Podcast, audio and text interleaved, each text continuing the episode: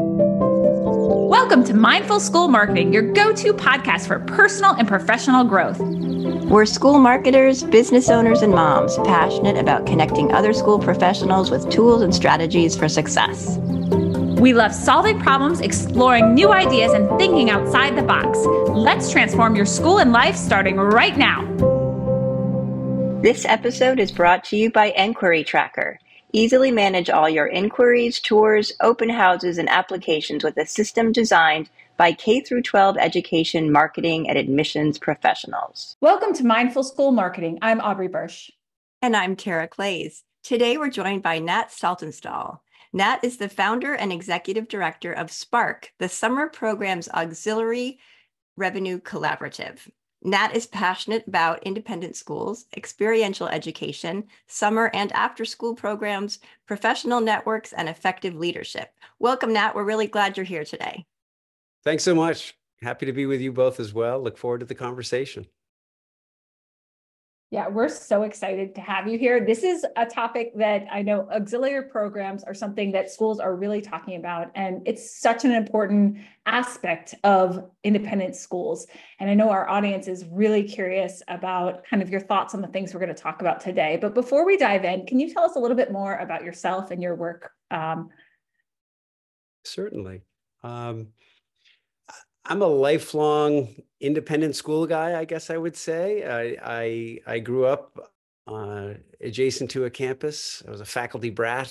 I was a student at at an independent school, and it's about the only job I've known working in independent schools since I got out of college. And so I really I, I really love the institution that an independent school is, and and it really uh, feels like the environment at which I'm most at home.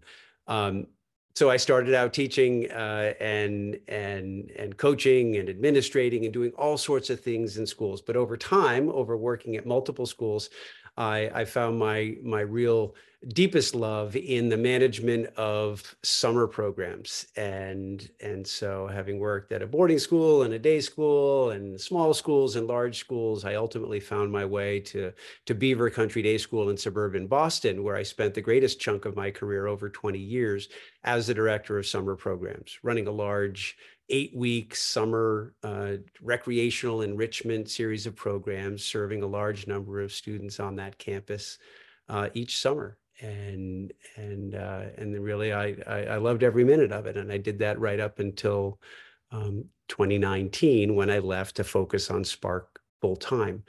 Uh, SPARC is an organization that I founded and and it grew out of my professional background of doing this work and and becoming more and more experienced at it, passionate about it, and and and loved every opportunity every opportunity I've had through my career to sort of share with others what I think is is really a a great aspect to independent schools. So that's a little bit about my my professional path. Uh, you know, now rather than being in a school each day or or out, you know, running drop off and pick up in the afternoons like I used to in the summer. I, I work from home. Instead of living in the Northeast, I live in the Southwest in Scottsdale. Uh, you can see my backyard here in Arizona. Um, and I work from home with my two dogs and my bare feet and um, and enjoy that new chapter in my professional life as well and devoting myself to to the work of of of SPARC.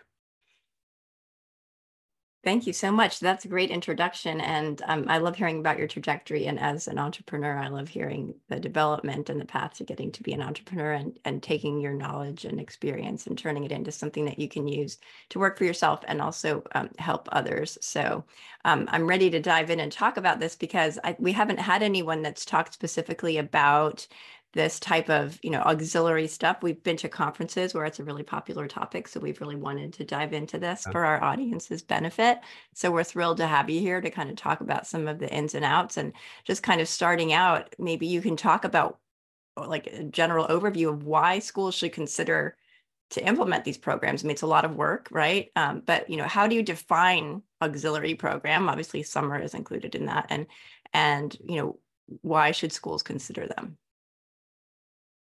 Yeah, I, why don't we start with with what maybe is the most I think, accepted definition of what auxiliary programs really are. And some schools really do try and stay away from the word, which I completely understand because it's hard to say, it's hard to spell, um, and and it really is is in some ways um, meaningful that there's a word that represents this body of work, but it actually is a meaningless kind of word because it sounds like a bunch of other stuff that's not as important as the core of what we exist for. So there's a lot tied into that, that word. But what auxiliary has come to represent for most schools is the collection of of programming and, and work that the school does outside of the primary program day. And the biggest chunks that are most commonly under an auxiliary umbrella would be summer programming, whether that's summer camps, summer schools, enrichment programs, uh, anything that's happening on campus during the summer.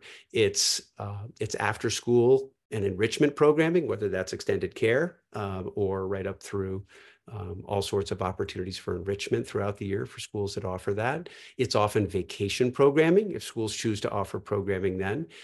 And then it's the body of things that are most often called facility rentals. When schools try to leverage their their campus and and monetize facilities through rentals um, and that can happen throughout the year. And then beyond that it's often school store um, and and apparel. It might fall under the oversight of an auxiliary director. Um, and and and from that point on a whole host of very interesting uh, miscellaneous other responsibilities that might include everything from uh, private music lessons to tutoring to transportation to food service to um, you name it. Uh, there's there's a pretty interesting list of other things that can easily fit under auxiliary because it's such a generic title. But that's what auxiliary uh, mostly is. And these are not new things that schools are doing but the concept of bundling them together and and thinking of them as a department that is led by someone who's actually intentionally and strategically thinking about them that's what's emerging as a new development in independent schools and that's what's very exciting because uh, a number of things have happened. I think that that we hear talk in lots of different circles about the business model of independent schools. For many independent schools, uh, feels um, broken and the, the high level of tuition dependency that most independent schools feel um, is, is a challenge for their long range sustainability. And so almost every head of school and CFO and board and finance committee is thinking about how do we become a more sustainable business model. And ultimately, it means taking the slice of the pie that is that revenue represented by non tuition sources and thinking about how to widen those slices and decreasing the pressure on tuition. Advancement has always been there, but there's a limit to the capacity of advancement for many schools. Um, many schools don't operate with an endowment and it feels unattainable. So, what's the alternative? It becomes these auxiliary sources. And if they can really heighten and grow and improve what they're doing in auxiliary, it makes a meaningful impact on the long range sustainability of schools. So, that's happening at schools, big and small, healthy and less healthy. And, and that's sort of the backdrop against how SPARC has emerged as an organization to try to serve school, serve schools in developing best practices and, and really improve the way in which they're making an impact in the way they want. Wow. I I'm so excited about a lot of things that you said there. Um, I love the idea about rethinking the way we're thinking about auxiliary programs and how you said strategically thinking. Like, how are mm-hmm. who who's in charge of strategically thinking about that for a school? And when I mean, as we saw with COVID, we can't tie all our revenue up in tuition right. right? Like it's it's got to come from somewhere else, right? So diversifying revenue and rethinking that, and we do see those board conversations happening now more than ever. Um, so I'm so glad you touched on all those things. I'm curious. Um, so let's say um, I know you obviously work with many people on auxiliary programs and support them and have seen everything um, across the nation, I'm sure. But what do you think, in your experience, are some of the most important considerations when running auxiliary programs from an administrative and marketing standpoint specifically? Let me answer that maybe by starting a little more general and then zeroing in on the marketing aspect of that. I, I, would say in general, you just touched on this, Aubrey, sort of this idea of intentionality and, and, and being strategic. And historically, many schools have not been that strategic with auxiliary programs. They've just evolved rather unintentionally over time. And, and that's not a recipe for success uh, in a market that's become more and more competitive and in um, in an arena where uh, strong leadership is more important than ever. And so I would say the the most important thing that we're seeing and recommending that schools do is, is become strategic, like they are about their school as a whole or many other initiatives they undertake. Auxiliary programs should be the same. You should understand why, why it is you're really uh, generating um, these programs on your campus?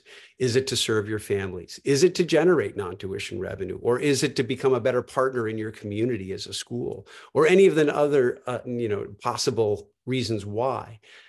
So that's one, I, I think schools that have a clearer um, foundation of understanding around that and agreement around it and have institutionalized that, the better off they are rather than just saying, let's do the latest and greatest program that we think might be successful in our community. Uh, I think the other key piece uh, that we're seeing and, and certainly stressing in our work with schools is leadership. The job, and, and, and this is near and dear to me because I've done the job myself for, for so much of my career. It's a job that very often for most schools was an add-on responsibility maybe instead of coaching a season or teaching a section of algebra one you might be the summer program director. And you could get away with doing that all right.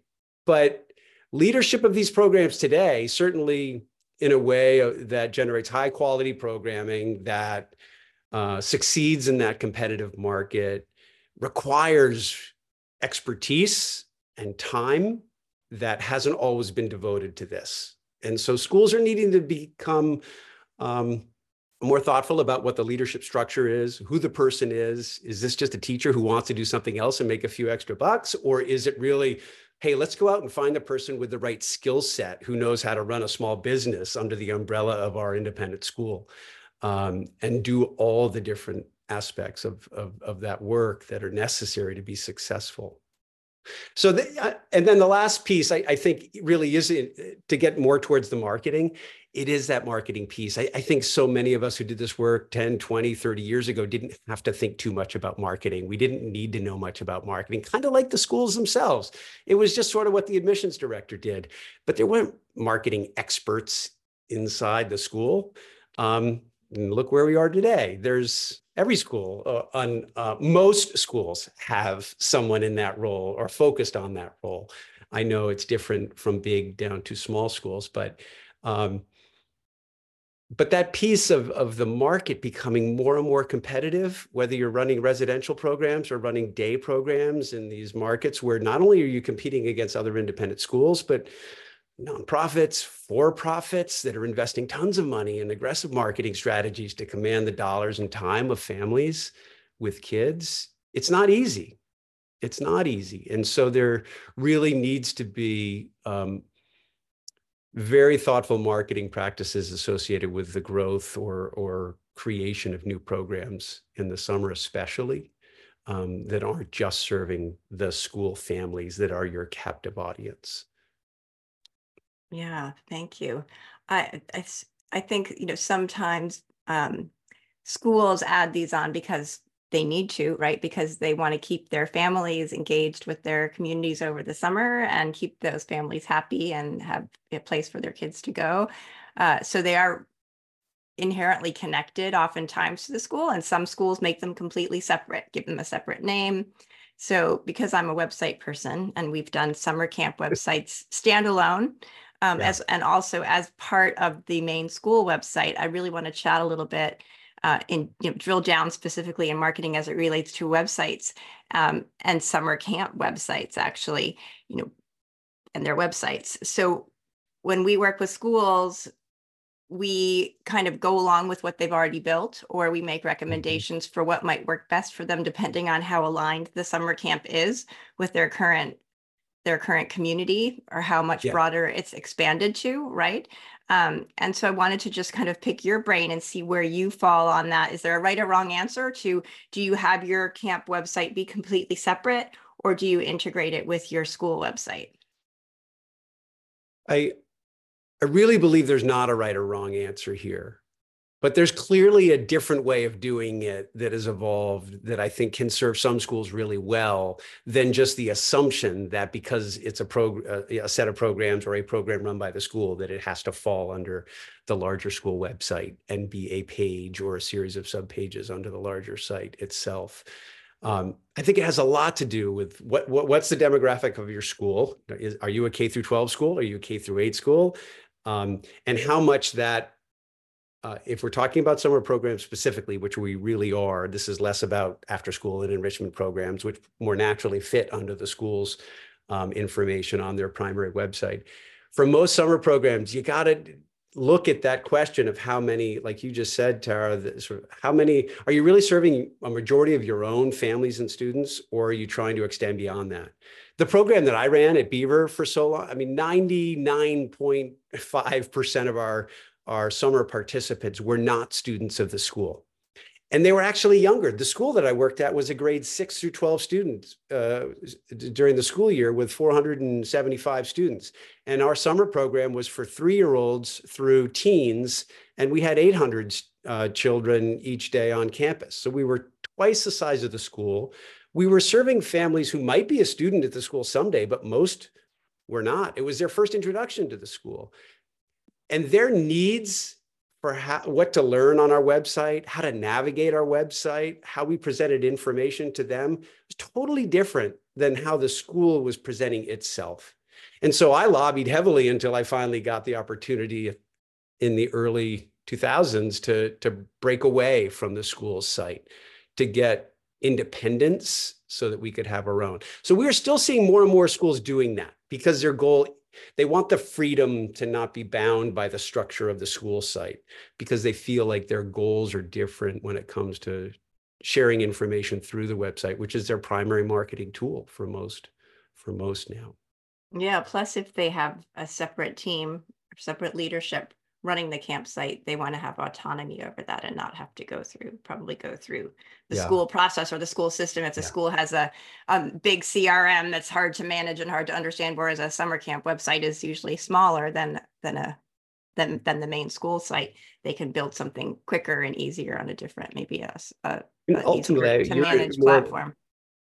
Sorry, I, I was just going to say ultimately, and, and I think you're probably both more the expert in this than I am, but but you're ultimately building your own SEO as well separately than being buried yeah. in school. So that may well serve the schools that choose to go that route and, yeah. and try to boost them. But there's probably a whole separate conversation within that. That yeah, to- I think it can it can benefit. I you know in both ways. If the school site has a good authority, domain, domain authority, you can really build off of that too. So at I, least you should have a page. Yeah, you should have a page on your school website that that maybe mentions the summer camp and links to the separate site so that there's still content coming up in search. It's a good thing you mentioned SEO actually, because I would say in my experience, you want your what your school website may have more authority than your summer camp website, especially if it's new.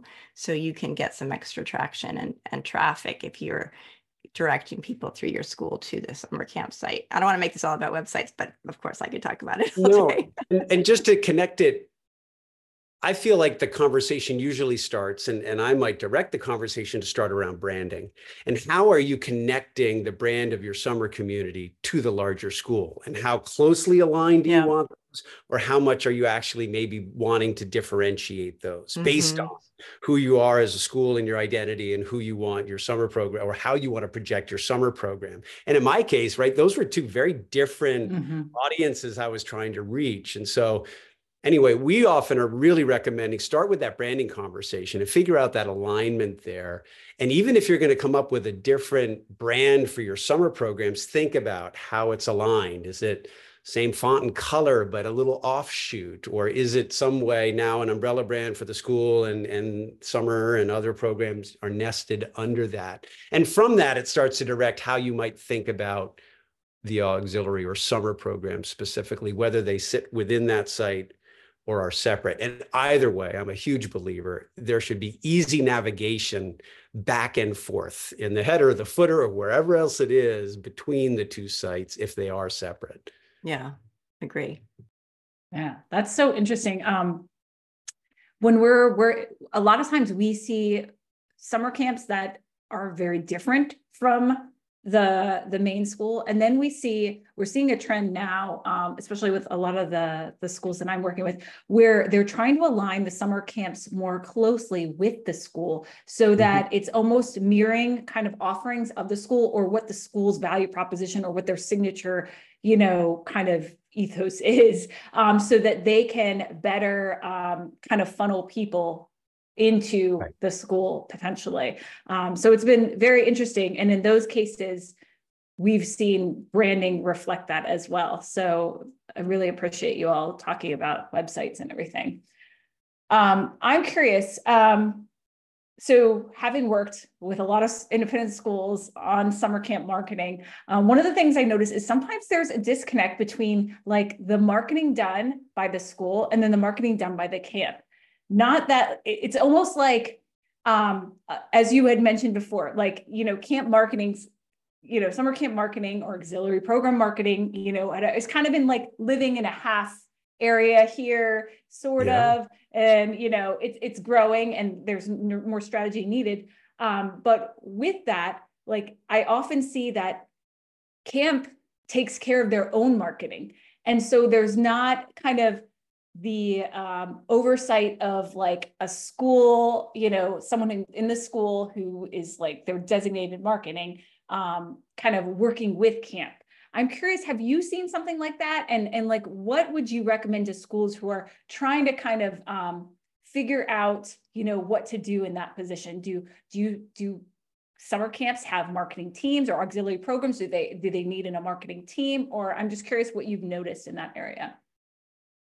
Yeah, that's a, a new frontier as well, because I think these marketing roles in schools are rapidly evolving and and schools are adding capacity there and figuring out what what they focus on. Um, and the same is true for auxiliary offices as i described earlier. So the way in which they work together or not and who does what um, i'm i'm usually imagining in in there's just such a wide spectrum of how different schools handle this and and can handle it well but I feel like it's it's usually some combination of the three um, players involved. It's the school's marketing director, if there is that person, or department. It's the auxiliary director, or whatever, whomever that person is, and it's a third party. Um, and in most cases, there's some work being done by each of the three, but how the work is spread across those three probably varies from school to school. The, the most dysfunctional schools are where there's misaligned understanding and expectation around who does what. You know, auxiliary directors, I can often hear who are frustrated because they're being told they have to rely on the marketing person to do the work. But then the marketing person is so busy doing all the work they have to do that they never get to that auxiliary or summer program work. And so they're at a stalemate of dysfunction and frustration. And so I, I think communication, like so many things, is key and figuring out what are the things we're going to work on together, auxiliary director, marketing director. Maybe it's on branding, or these are the things we're going to run by you before we go off and go do it ourselves. As opposed to these things, we have license to go off and do these on our own. And it's up to me with my own budget to decide whether I'm doing it myself or hiring someone else to do it. I, I, think most schools are trying to find a basic level of marketing expertise in the auxiliary director that they hire as one of the many areas of expertise, as opposed to thinking about there are not many schools that are hiring, uh, um, unless they're sizable, some sort of marketing person in their auxiliary department. I, I don't often see that yet but I'm sure in some larger school settings, larger auxiliary program settings, that might well be true, where maybe an assistant director's hired, and that's maybe a big area of focus that that person or area of responsibility, and they should have that skill set coming in, and they can shoulder more. But it's some combination, I feel like, of, of those three. And that there are tremendous resources out there who bring great specialized skills who know how to work effectively with summer program directors and, and auxiliary directors and can be a great solution. Yeah, thank you. Um, I'm going to ask another question that wasn't actually on our list because I would just we like to ask this question, which is, um, you know, what what mistakes have you seen made? Are there anything to warn people against this and that you see a lot of? I mean, we talked about being strategic, so my guess that might be part of your answer. But maybe if you could speak a little bit to any advice that you'd give to people, to organizations, schools who are considering launching or upgrading, enhancing their auxiliary program. I was just before this this conversation i was on a call with a head of school as i often am who was interested in learning more about this and and she was very self-aware i think around this potential pitfall i think that that happens all too often. I feel like independent schools are fairly risk averse understandably and, and conservative in their leadership style. Yet they're excited about the potential that auxiliary programs hold. And and the the misaligned expectations of what it requires to invest to achieve an outcome is is sometimes a real pitfall i feel like and and that uh it takes some risk to achieve an outcome that most heads of school would get excited about. And whether that risk is turning that half-time position into a full-time position because it takes more time and expertise um, or um, any number of things that require sort of upfront in, investment of time, money, expertise that feels risky. The schools are usually good at adding on things to an already full plate. And, and that can work, but it usually will be slower, a, a, slower process to achieve the level of success most school leaders would want tomorrow instead of we'll get there in five or 10 years because that's how much we're putting in to the process. Yeah. When, how long does it take? Like if a school right now, it's, you know, maybe I'm not sure when this is going to air. Hopefully it'll air early enough in the year. But I mean, can you start planning a summer camp in December and have it ready to go? What what's the time frame? I know, obviously, shaking your head. I know that's not true. no, I, I, would say it, I'm shaking my head just because it's all over the map, right? We have uh, it depends what market you're in, right? Regions of the country. I, mean, in Boston, where I was, we launched registration on December 1st every year, and we um, and there was a, a, mad rush in early December, and then we slowly fill the rest of the way up to summer. You can go to Texas, and they may not in most markets in Texas, and may may not launch until March 1st, and and or California. So there's just different paces. So that I, I say that because that informs when you have to have your planning done by to be able to sell it and ultimately deliver it. So it's what region you're in. It's whether you're starting from actually from scratch and the market has no idea who you are or what you do and you're trying to educate, as opposed to whether you're tuning up a program or fine tuning and, and looking to get ready to launch.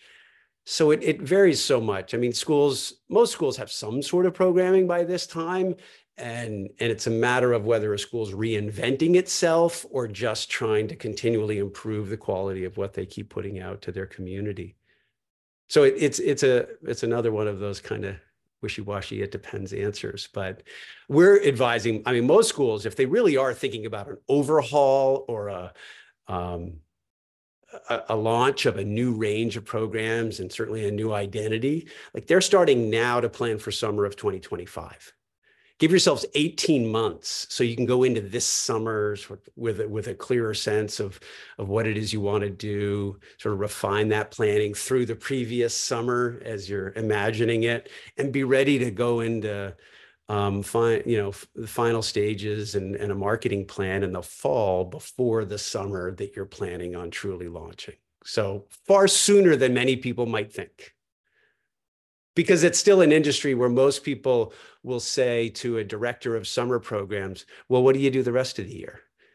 And it's a hard question to hear because there's so much to do, but you sort of understand if you don't know the work, people would just sort of understand that there's nothing to do from September to June until it comes time to happen again. Yeah, after they get off the summer of burnout too. exactly. and then they have to pick exactly. their heads up and try to plan exactly. for the fall. Great advice on on how like when to launch, how long the launch takes. I agree with all that. Uh, having worked with uh, schools in Texas on their summer camps where people don't start registering until March, whereas in the Washington D.C. metro area, uh, almost Correct. all the camps register, you know, open their registration in January. So, you know, you've got all these different factors and how long and brand awareness in the community is this a beloved program do you have a good retention rate of current campers like there's so many uh, different things to consider um, I let am, me just, uh, yeah. Aubrey, let me just barge in one moment here and say one thing that's really cool right now this season, because there are many programs that have launched already and some still yet to open but there's a lot of great energy out there across the country. Um, and schools are filling summer programs at a rate faster than they're used to. The demand from parents is high. And, and whether it's that people are running more compelling programs or, or what they're succeeding at doing. But we're having, we're seeing auxiliary directors have a lot of fun, summer directors with launch parties and, and really feeding the excitement, even though it feeds the parent anxiety a little bit about signing up in time, but feeding the excitement and creating the energy that draws people in. Um, so it, it, we're, we're riding a strong high right now, which is great. I love it. And I am personally working with a couple of camps right now, and they are having a blast. Like we do priority enrollment, we do mm-hmm. a launch thing, we do countdown to opening day. There's like fun posts on social media. Like I think camps are one of them. I think camps are like so much fun to work with in terms of they marketing are. and everything because it's are. just a different vibe, right? I mean, not that schools are, but it's just it's just fun. You can do some fun like things around it. So yes, I'm so excited you said that, and you know I'm seeing that too with the camps that we're working with too. So yay camps. Um, I would love to talk to you a little bit. We're kind of flipping over to a different yeah. topic. Um, uh, our school, our school, our podcast is called the Mindful School Marketing Podcast. And through the lens of our podcast, we obviously talk about mindfulness um, and how it applies to school marketers and administrators. How do you define mindfulness and how can mindfulness help those running auxiliary programs?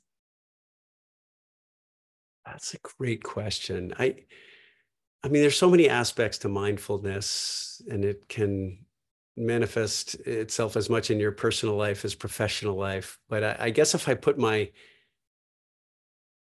I, I know we've used this word a couple times today, but I really think it's around the aspect of mindfulness that I think is important around intentionality, and and it, and I I just see that as so important and so lacking in so many schools and and that's where a lot of our education comes in about guiding people towards more intentionality and and so just being mindful there, there's this whole history behind summer programming at independent schools that is a complete lack of, of any mindfulness around it. it it's actually the farthest thing from most people's minds um, and and so bringing that into the center and being part of the whole um, feels like mindfulness to me in the professional setting of an independent school and where auxiliary programs should be.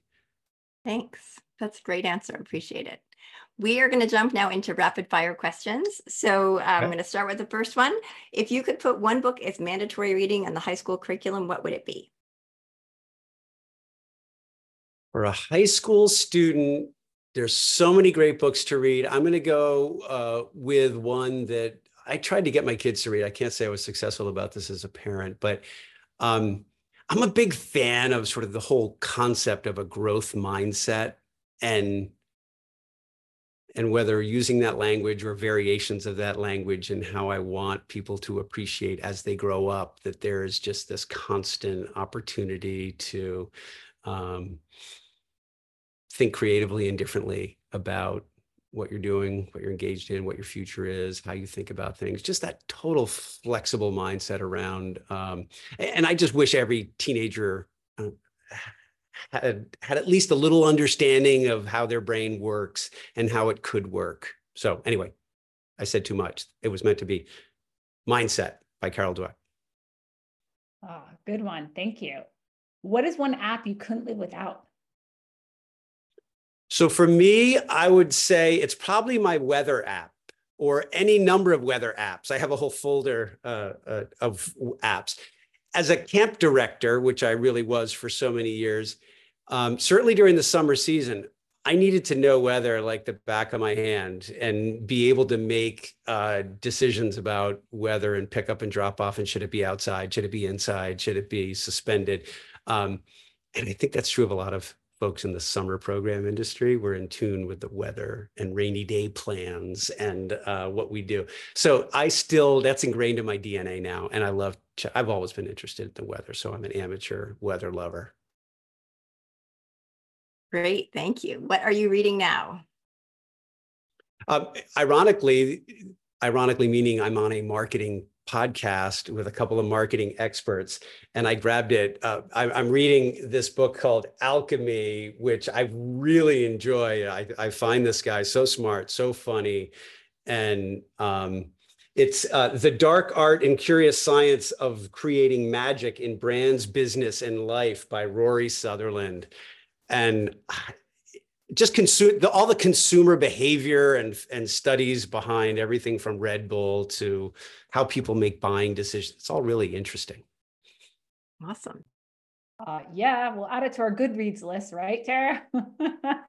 Absolutely. Awesome. I forget who recommended it to me. I've just gotten into it, but I find it very entertaining. Oh, there's nothing like an and entertaining book that you're yeah learning from, right? Um, I'm curious, what is one great piece of advice you'd like to leave us with? Well, I guess for whomever is is choosing to in, in, invest their time to listen to this conversation, I, I hope it's someone who's ready to sort of commit themselves to the power of auxiliary programs and and the way in which they can positively impact the the larger school and help school leaders achieve um, the kind of quality experience they're looking for for their overall school and, and create a school that's sustainable for generations to come and that auxiliary programs can really be a big part of that and that SPARC is here as a resource if people uh, need some guidance in that because we're out there on the ground working with schools and serving our hundreds of members in, in how to shape and define and, and follow best practices in doing so Thank you so much for joining us today. This has been amazing, and I can't wait to get it up and published. Where can people find you online? Oh boy, I am probably not your most social guest um, online, but I am on LinkedIn, and and pretty much I'm I'm of an, a generation that still uses email a lot. So nat at sparcnational.com or our website, which is just uh, www.sparcnational.com. Great. Thank you so much, Thank Nat. Have again. a great day. Inquiry Tracker is the all in one CRM solution used by over 250 schools. Easily manage all your inquiries, tours, and open houses. Key instant analytics help you manage and grow a robust pipeline. So end spreadsheets forever. The smart online application system with powerful document upload is a game changer. No school is too small or too big, and their Fast Start program will get you up and running in no time. Best of all, the system is designed by K through 12 education marketing and admissions professionals. Check out Inquiry Tracker at inquirytracker.net. That's inquiry with an E, tracker.net. Thanks for joining us on the Mindful School Marketing Podcast. We'd love it if you pop into iTunes and leave a review, five star preferred. Let us know how you like the show. It helps us improve what we're doing and helps others find us too.